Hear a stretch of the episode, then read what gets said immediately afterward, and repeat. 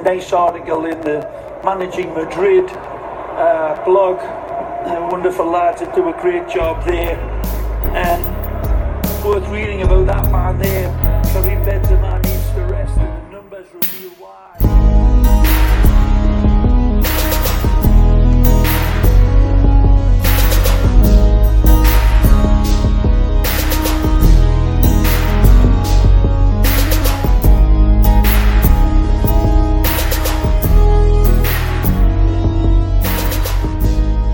Welcome to the Managing Madrid podcast. This is your host, Kiyan Sobhani. It is Sunday afternoon, shortly after Real Madrid defeat Villarreal 3 1. And thank the Lord, the season is almost over. Just two games left now, Om Arvind. Uh, and join me to talk about Real Madrid is Om Arvind. Welcome to the show, and how are you doing, Om? Well, I'm doing okay, I guess. Um, considering the fact that I don't even really want to watch Real Madrid games anymore because it's so pointless. Um, yeah, under those circumstances, I'm doing fairly okay. Um, I mean, I honestly like, you know, we joke about this like so many times before, but I honestly just am at a loss about what we're supposed to talk about in this game. Um, Like, we're we're supposed to theoretically talk about the I guess the things like the younger players and how they're developing and stuff. My my issue with this is, and this is coming from someone who tweeted out praise about Vallejo, about Mariano, about Brahim, maybe a couple others. Can't remember. I I think Fede Valverde had a had a pretty good game overall.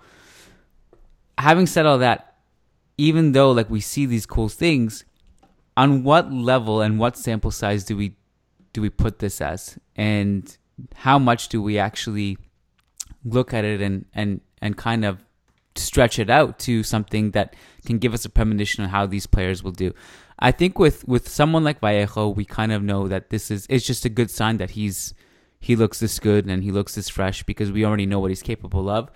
Other players i'm kind of still like un, unsure of you know if we see one or two good games of mariano after a season that we didn't really see much of him uh, i'm not sure if it, it means anything to us. A because it doesn't necessarily mean he would be better than jovic and benzema next season. And and b because i, I don't even know if it means he's going to be here anyway so how much to even really discuss someone like him. I agree with you i don't know exactly what to take out of games like this other than the fact that I actually think I take away less from them than I would from a preseason because from a preseason you're getting in mm-hmm. the stride of a season and it's it's a more exciting feeling. It's this kind of this feeling of renewal this feeling of a new start you know how are these players doing with this I just it, it's really hard to dissect Yeah, I, I mean, I, I think that's a very good way of putting it. So, I think kind of like using what you said about Vallejo, I think the way to kind of take these games when looking at players is, you know, what do we already know about them? Because what what we've already seen in the past is a larger sample size, and that should always inform how we see a player going forward. Like each game is just new information adding on to this trove of, of info we have from the past. So like one game cannot completely change your opinion. It would take several, right? But one game is still information being added on to what you already have in your memory bank.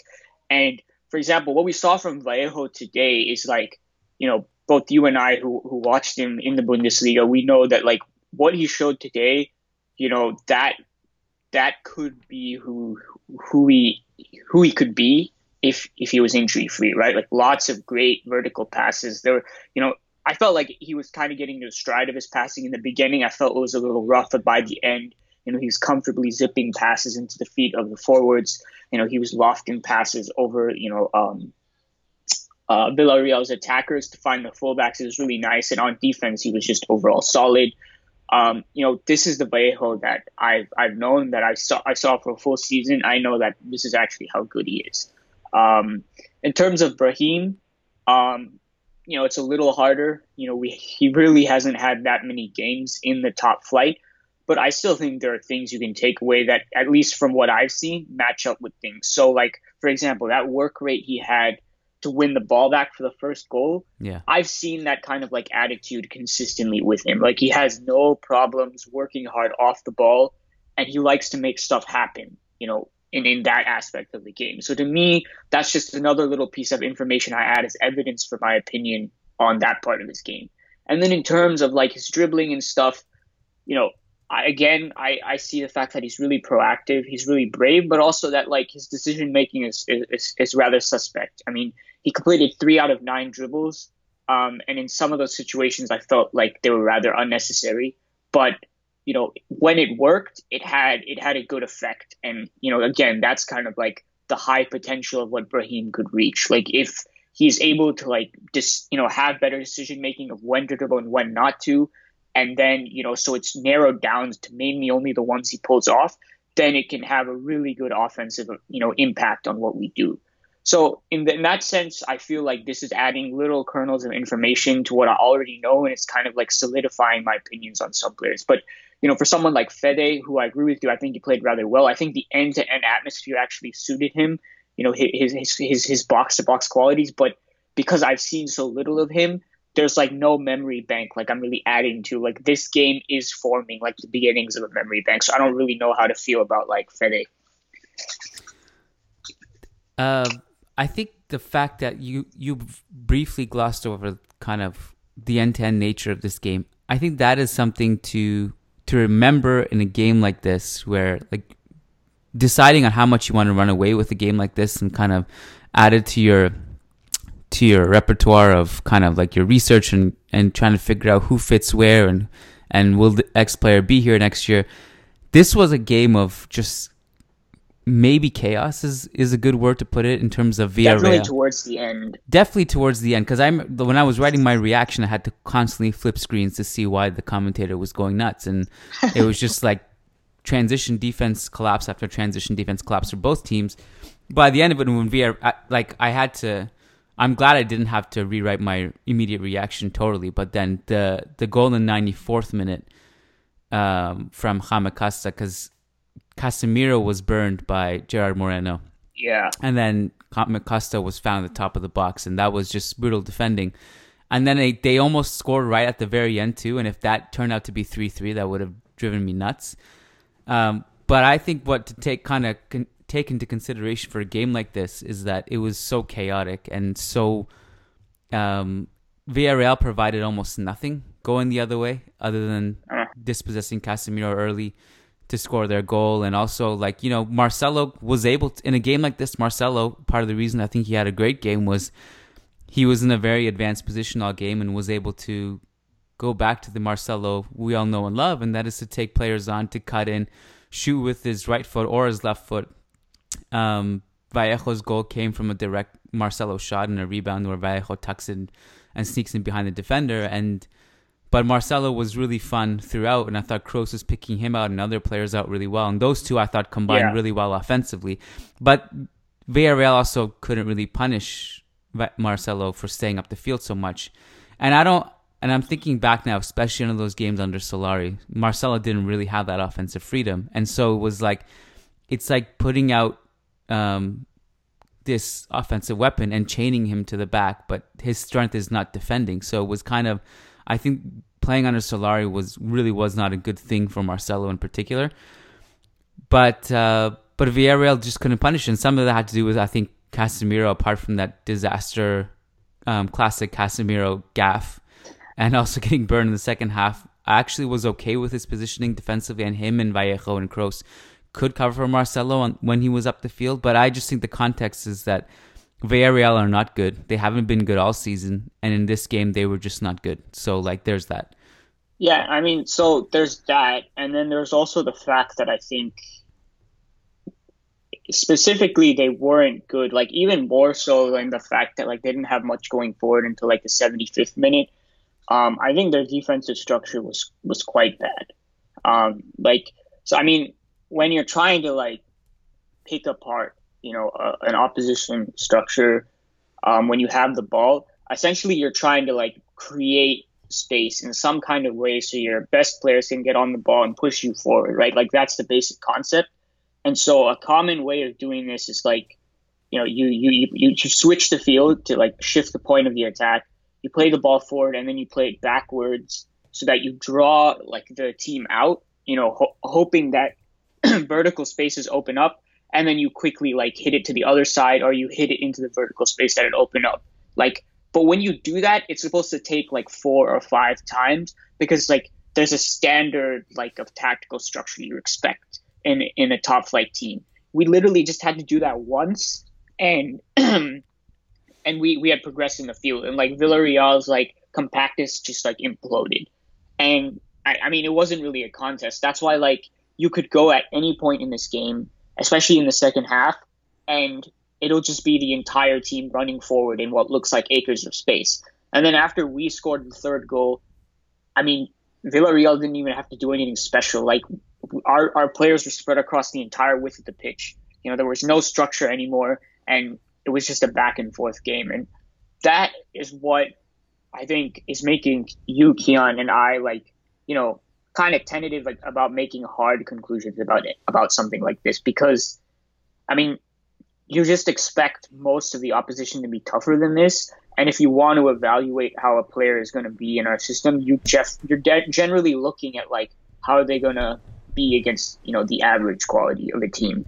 And Villarreal just they just weren't good today and we weren't good either. So it was like twofold. It was the opposition you know us operating in an environment that made it easy for us and also you know, our environment didn't give us any indication of how a player was going to like perform under a certain system. It was just free. It was just chaotic, and you know, players got their minutes. Yeah, and that's why I that's why I said that I think you get more of actual preseason game, and that's because you can kind of see some semblance of what the coach wants to implement.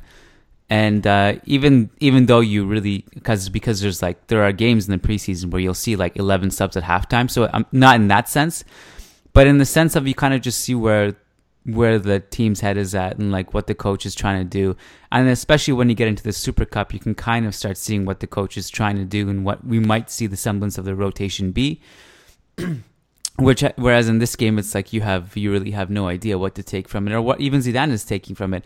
I'd be I'm very curious to know what happens to Brahim in all this because I think, from what we've read, from what Zidane has said, and what from what we've seen, that maybe Brahim is better than we thought. Um, maybe I'll speak for myself because uh, you know I know you actually watched him at City more than I did, but I, um, but I don't, I don't know if like Zidane's assessment of Brahim coming in is probably much different now than it was when he first came in because he wasn't a Zidane signing, so he had to come in and see up close what Brahim was all about because he wasn't around in the training before when Solari was there to know.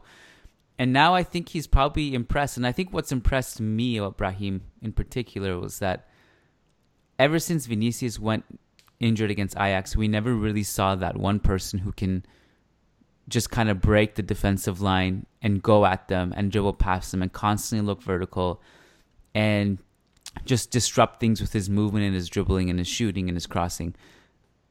And Brahim has kind of took that mantle. And now we have Vinicius back, although they they we didn't get a chance to see them overlap because Vinicius came in for Brahim. But I, if there's anything that kind of excites me for the last two games, um, is at least seeing them those two play together. And I and I do wonder if Brahim has kind of swayed Zidane. I don't know if it means that he swayed him to stay, but certainly I I think that Zidane probably sees him a bit higher now. I mean, that may be. I mean, I don't know that it's always such a big guessing game when you're trying to get inside Zidane's head. I think that's a completely plausible thing. Uh, I will say that speaking for myself, I haven't seen anything from Brahim that Brahim that changes my opinion about him. Um, you know, he's done the good things that I expected that he could do, and he's also shown weaknesses that I identified before. And I'm not, you know, I'm not even shocked. I'm, I'm not saying this like, you know, to big myself up or something. I mean, it's literally only been two games so it's not really anything special that like what I've observed in the past has continued, um, you know, forward now. Um, I, from my perspective, I still think the best option is to loan him because I, I don't think he's better than the I don't think he's better than Vinicius. I don't think he's better than Asensio. Um, let's go on the wing. I, you know, especially if the rumors are true and we're going to bring in Hazard, I think that just becomes even more of the case. Um, and then it's kind of a question of like, yes, I think he has the higher offensive ceiling than Lucas Vasquez, but you know, to what extent is Brahim as comfortable riding the bench as Lucas is, and can Lucas and can Brahim provide like you know Lucas's reliability in defense, and also like what people continually underrate, which is that while Lucas is not that flashy, he consistently provides like offensive creation. You know, always in the top three or four players in our team per minute. Um, so looking at it that way, it's kind of like yes, you, what we saw, especially in that like the first game we're talking about. Um, I felt it less so this game, but that ability to just kind of take a defense to pieces by himself is the potential. But I feel like that really needs more room to grow. And I don't feel like he's at Vinicius's level in, in, in that sense. I think Vinicius is like in another stratosphere in terms of like this guy could go on to be a Ballon d'Or talent and a regular contributor right now. Whereas I feel like, you know, maybe Brahim can reach that level, but I really feel like he needs consistent minutes, and I don't think he'd be a superior option than the other people we have right now. And, and really, the only way to confirm that is get consistent minutes, and with you know the rotation and the players we're going to get, I don't see how that's the case. But I mean, again, like I don't know, maybe we're selling Asensio or something like that, which I think would be a mistake. But it seems someone put out a poll. I think it was Real Madrid champs, and it was split right down the middle. Thirty-three percent wanted Asensio to leave, 33% wanted him to stay, 33% didn't know. And I think that confusion and that uncertainty about what Madrid fans expect from the players, who they want to stay, I think heightens like the focus over Brahim, right? Because, you know, in that uncertainty, I think you can see like Brahim having a place in this team. I'm still high on Asensio. Um, I would be of the 33% that would be in favor of keeping him. And I think, and I don't think uh, I don't think Brahim is.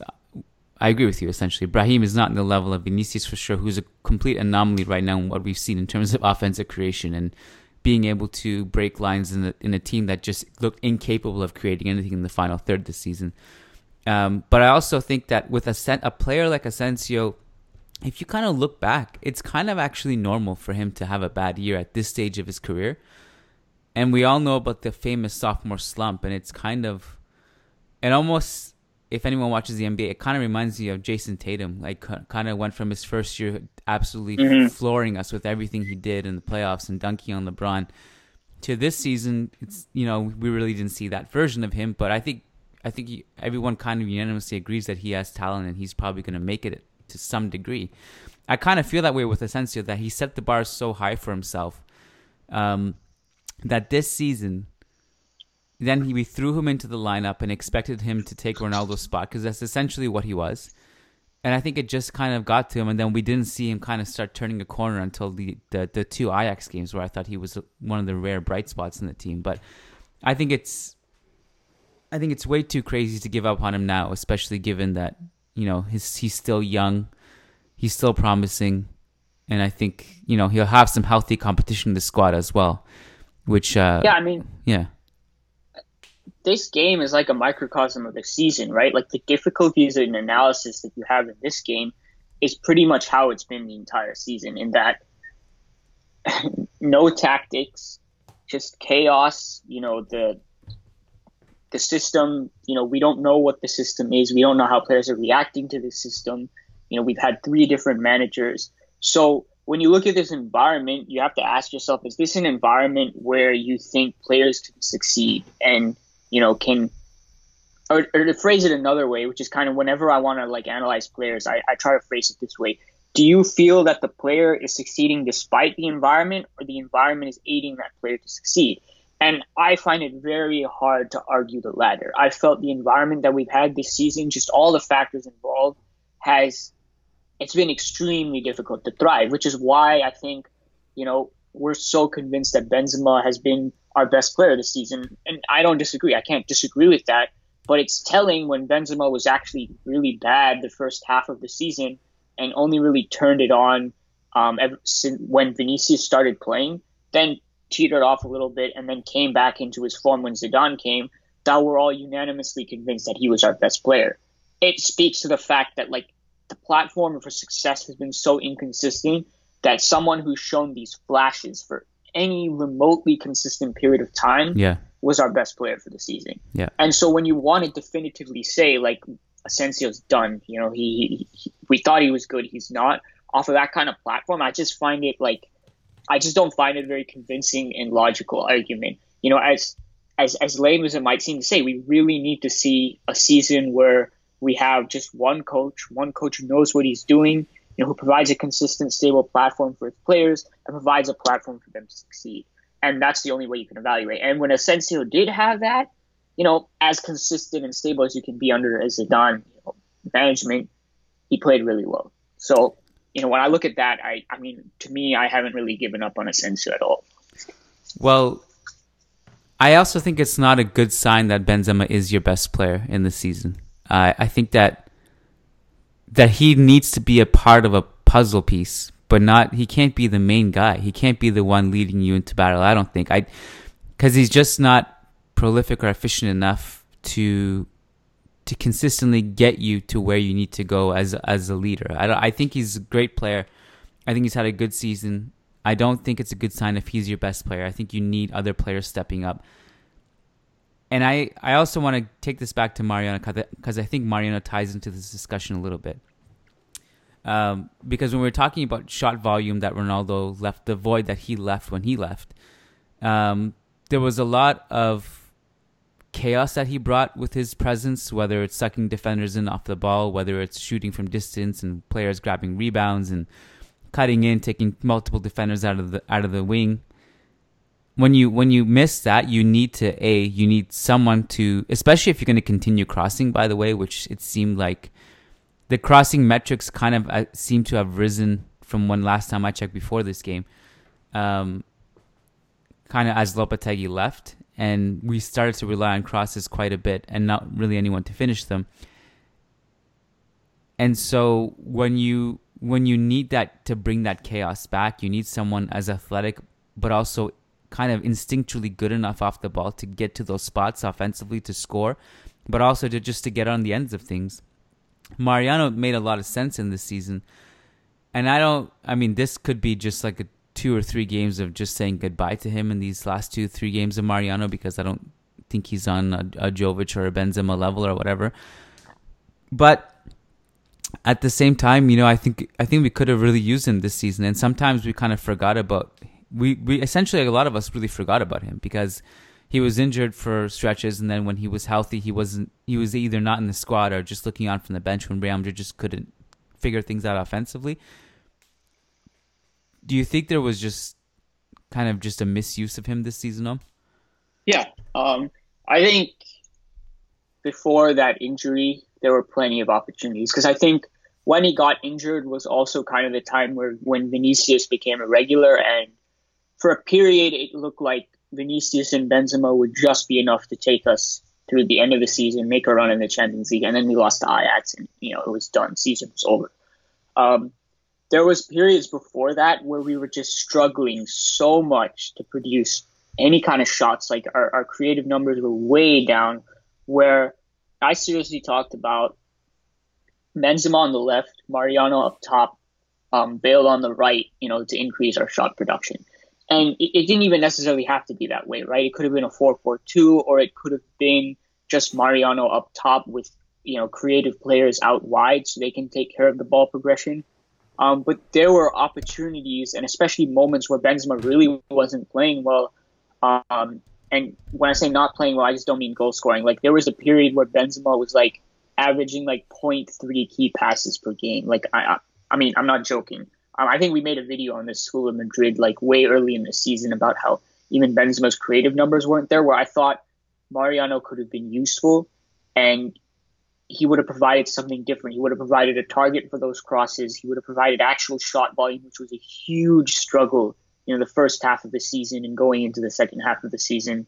Um, again, you know, not not a regular, not a starter all games, but there were definitely ways he could have been strategically used that I think would have given us like just marginal gains that maybe would have like helped us push this league title race closer. Like he was not going to like fundamentally change our hopes, but it would have definitely helped us in certain areas if he'd been used smarter. But I think there were just so many problems and there were so many things to worry about that like he was just forgotten. And when Benzema got into his groove, I think that was pretty much the end for him and his significant minutes. And then the injury happened, and that was that. Is there anything else from this game in particular you want to touch on before we get to questions?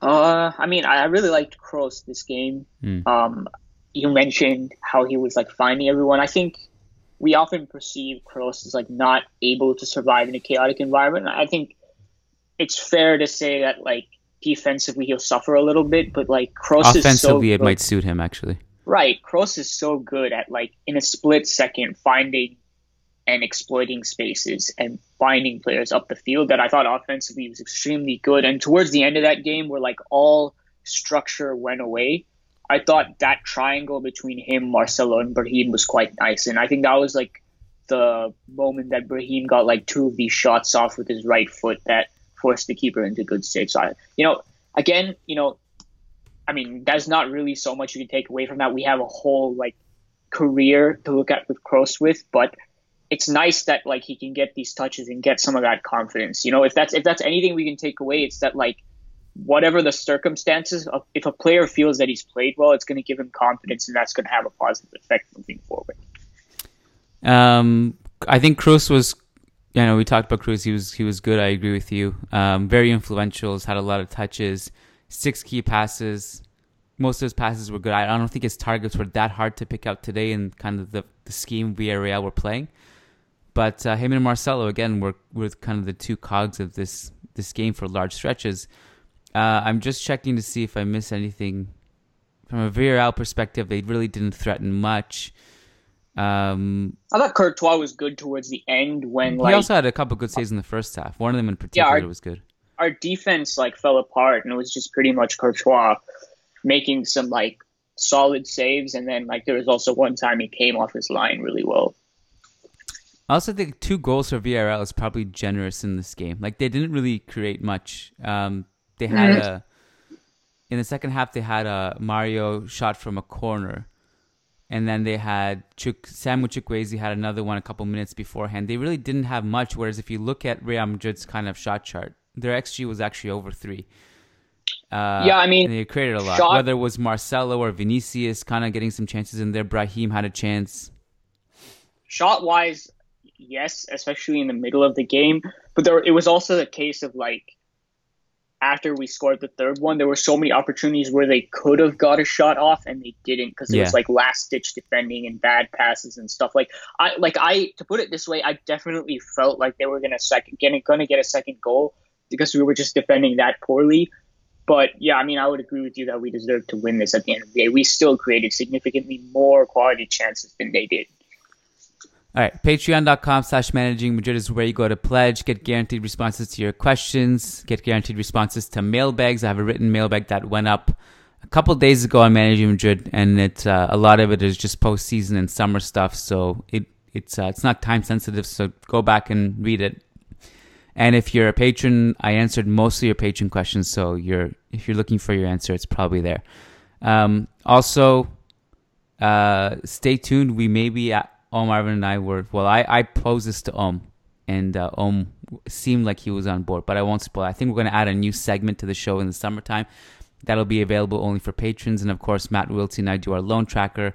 All our midweek shows, including mailbags, uh, post game shows, are all on Patreon. So check it out. Patreon.com/slash Managing Madrid.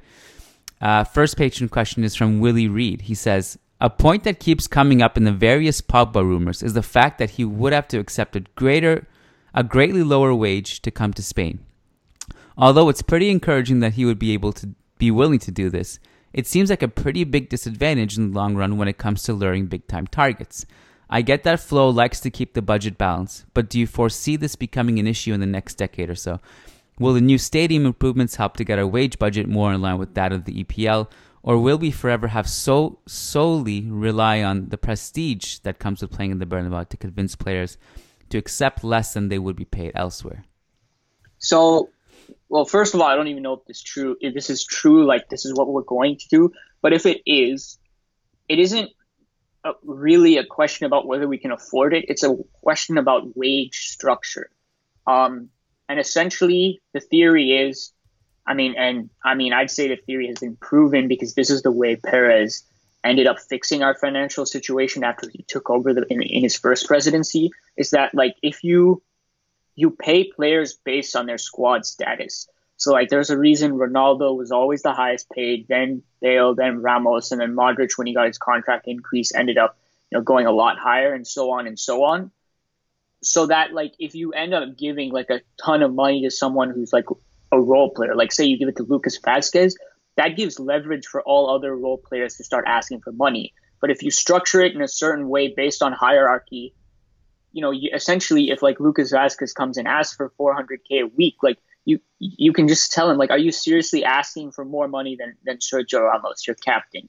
And that's how you keep it in line and keep it from getting out of control. If you look at Barcelona, they're the opposite. They just kind of do it crazy, and they're for like the last five years, they've constantly been on the edge, you know, of of that wage to revenue ratio that you need to keep in order. So with Pogba, I think it's essentially the deal is that like he comes in I, I think it's fair to say that he's not quite at like if he comes in his hierarchy won't be at like the Ramos level. Like I think Pogba is very good, but is he a Ballon d'Or level of talent? I don't know. I think that's maybe how we all saw him in the beginning. I think we perhaps tempered that a little bit. I, I'm still very high on Pogba, a lot higher than a lot of Madrid fans are now, but I don't think he's quite like that Ballon d'Or level of talent. So I think that could be the case there. Now, you don't hear any of these rumors with Eden Hazard because he is you know, at that Ballon d'Or level. And if he comes, I assume he would immediately be within like the top three highest paid players in the squad. So you have to think about it that way. There's a reason you have these rumors with Pogba, and there's a reason you don't have these rumors with Hazard. And it's not necessarily a question of whether you can afford it. I mean, it is in the sense of like in the future, but it's also a question of like hierarchy and, and keeping it in check that way. And I, I mean, I think that's fair. Like, I think most players will get that, right? Like superstars will get paid superstars wages, and you know if you're not quite at that level, you're not going to get paid at that level. I think I think that's fairly clear, and I don't think that's going to hurt us that much. We don't have also any real indication. I mean, we've heard reports, but uh, we I haven't really had any concrete, real indication that Pogba would actually take a pay cut to come here.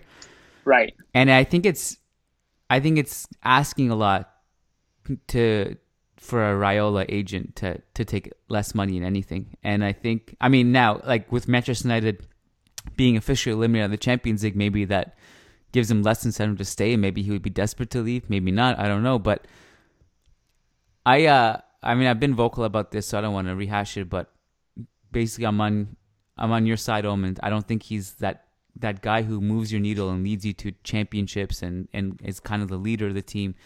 I think it can be a very, very important piece of a puzzle, and that's pro- been proven with France and Juve if you surround him with the right pieces. But if he came under this wage that he's making out United, he'd be making almost hundred k a week more than Sergio Ramos. Yeah, uh, so that's why that's why he has to take the pay cut. We can't have. I mean, even Hazard is probably not going to be earning if he is earning more than Ramos, it's not going to be that much more. I think like, he, he earns about the same. Yeah, so I mean that's that's probably what it would be around. Like there's a reason only Ronaldo and Bale earned more than Ramos. One because Ronaldo was Ronaldo and Bale was seen as the Ronaldo replacement. Like it's very clear. I I mean, and I don't want to like give the impression that like this this could never hurt us at all. Like part of the reason Mbappe didn't come I, I, think it's simplified a little bit. You know, I, I, think PSG was simply also a more attractive location, you know, for other reasons than money. But we didn't get Mbappe because he would have completely ruined the wing structure. Like, so there's going to be that one instance where we miss out. But then you look at the fact that, like, we were brought from literally the brink of financial disaster. Like, you know, you win some, you lose some. But I think in the long run, you know, it's a good policy to have. I mean, there's there's no debate really in when when people are discussing how you run a club and how to keep it financially stable I mean, there's no debate about this being the right way to do this. Um, and I mean, we won three Champions Leagues under this. So, I mean, people are going to say, well, we won't win anything. I mean, we have. We're just not winning now, but it's not like we're never going to win in the future because of this. Question from Brennan Powers. He says, How do you guys feel about Ramos becoming a p- potential coach down the line? Do you think he could? Do you think he would have the interest? People ask these questions a lot. Um, and I understand why, but also like I have no answer for you because I haven't seen him coach. Like, um, and there's really not much evidence out there to say that if you're a player, there's some inherent advantage you have as being a coach. It could So- go either way. It could go horribly it's like wrong. asking it's like asking whether I would be a good coach down the line. Like who who the hell knows? Like I haven't seen him coach. Like you know, with it's slightly different for like Xabi Alonso and like midfield generals who like who basically were the system where they went. Like so they had like a higher understanding of like tactics and stuff. But even then it's still a toss up, right? Like um correct me if I'm wrong, but Di, Stef- Di Stefano was was not a good manager, right? was terrible. Right, and he was essentially a system at Real Madrid. So, like, yeah, I mean, if you're a Xabi Alonso type player, maybe you have a slight edge, but you could still be awful. It's still almost 50 50 because it depends on you learning an entirely new skill set, an entirely new way of being in football. And it doesn't really matter whether you're a football player or not, whether you succeed in that. So, I have no idea. I mean, I know that's an unsatisfactory answer, but it's the only honest one I have. I can't I would be lying if I if I said he'd be a bad one, he'd be a good one because I haven't seen him coach at all. No, it's the only it's the only answer that anyone can give, uh, and anyone who who makes definitive claims either way is they they can't be trusted because you just don't know. With Ramos is is kind of I guess the Ramos one I never really thought about. Um, I was think, I was thinking about the Di Stefano one a little bit about like trying to explain why he he was so bad at his job for I think I think he only was one year he became a coach of Real Madrid. Uh, when you watch Di, Di Stefano play, and I also wonder how much of their their playing style kind of matters and with respect to their coaching career. Like it does seem like the the deep lying maker or the the, the deep lying playmaker or the defensive midfielder seems to have an advantage because they're they're able to connect everything through that position. They're able to see the entire field. They're able to communicate with their defenders. Tactically, they they seem to be aware of of uh, of the game at a very high level. Um, I feel like that's a really good position to to play in if you want to become a coach. But I will also say Di Stefano, it seemed like he played every single position on the field at any Mhm. given minute. So I think it. I almost wonder, like, because of how good he was and how much of an outlier he was in terms of he would just go and get the ball wherever it was on the field. He'd be putting on a defensive tackle. Then the next minute he's he's in the box squaring a pass to Puskas. I also wonder if like how could how could he possibly translate that into a coaching style?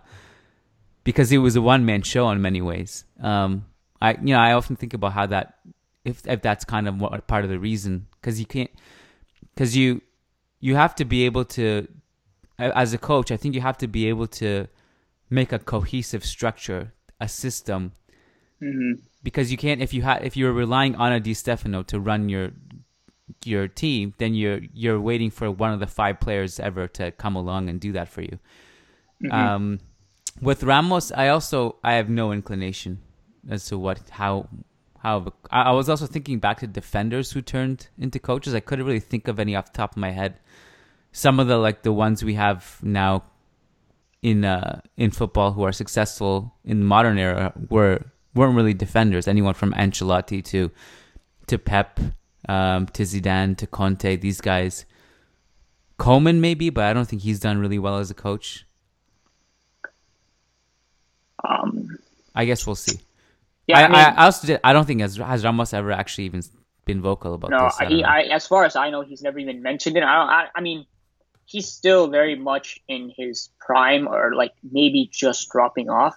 And so I think he, in his mind at least, there's probably still like four or five more years where he even has to start thinking about that. I mean, also like, I would also like, I think everything Kiyan, the way you like talked about, you know, the midfielders, like defense midfielders having an advantage or a slight one, and then everything you said about Di Stefano makes sense. But also, still, even then, I wouldn't read that much into it because, like, for example, if you asked whether I thought Guti would be a good coach, I mean, I would have been like, the old me would have been like, "Eh, I don't really know. I mean, Guti's personality was kind of erratic. He was inconsistent yeah, and he's probably the best former Real Madrid player coach that you know we've seen. You know, at least in the youth system. Obviously, Zidane is the best because, but he was also like the only one besides Solari got the Real Madrid job. But in terms of like coaching the youth teams, I mean, Guti's by Guti far was the most best. successful. Yeah. And everyone thought, oh, I mean, this doesn't make sense because it's a completely different skill set than, than being a player. And, you know, players mature, you know, when they turn, get into their 30s and 40s, they become different people as well. So it's, it's just really so hard to say.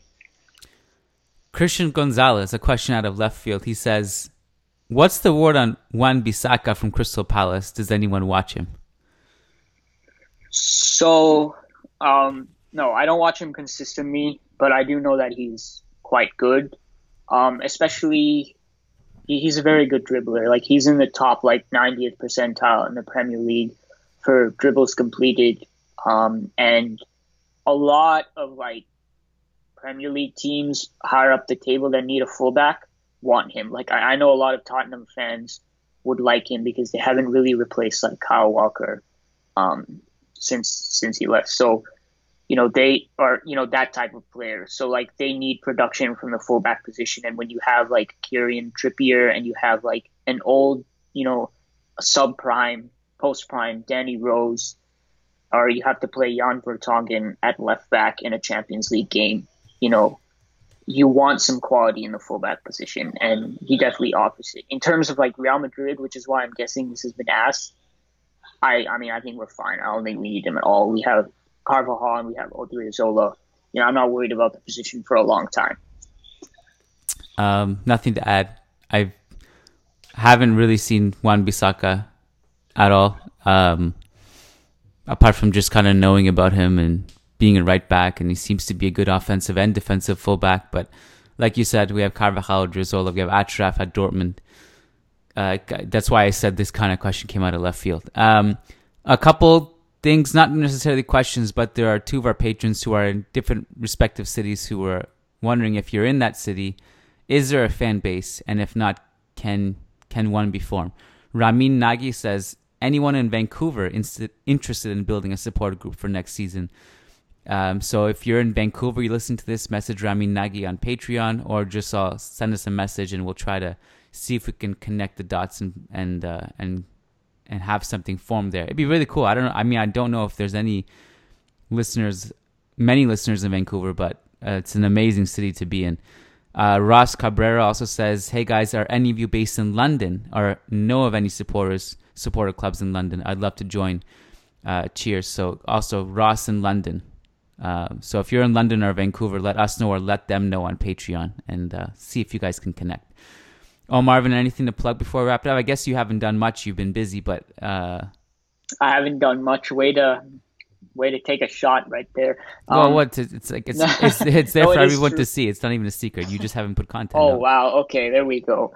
Um, Kiyan not holding back tells it like it is. Yes, um, exams still in that. Um, we'll be wrapping that up fairly soon, and hopefully, as we move into the summer, we can get back to the regular schedule with the Real, School of Real Madrid stuff. Yeah, School of Real Madrid will be probably busy this summer, and uh, yeah, go read go read the mailbag that's up on managingmadrid.com. We'll have this match covered from a tactical perspective. C trick will have that up sometime tomorrow, I believe, and. Uh, we'll we'll have a lot of podcasts coming your way in the next week or two, but also throughout the summer. So we're, we're going to keep going. Again, patreon.com slash managing Madrid is where you go to pledge. And I wanted to give a quick shout out to our $10 plus patrons because one of your rewards, if you pledge $10 or more, is you get a specific shout out on the podcast. So shout out to uh, these amazing $10 plus patrons.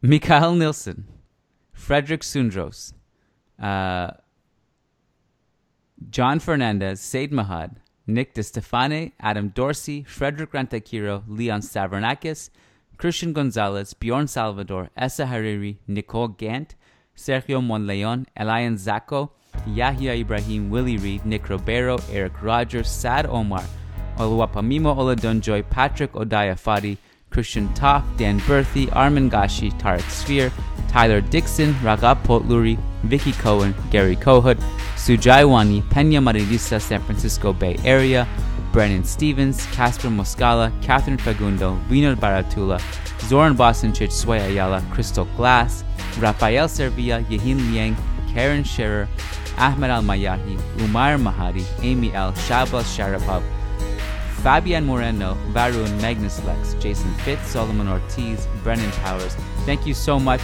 Uh, you guys are all amazing. We really appreciate your support. Um, and until next time, Hala Madrid. Hala Madrid.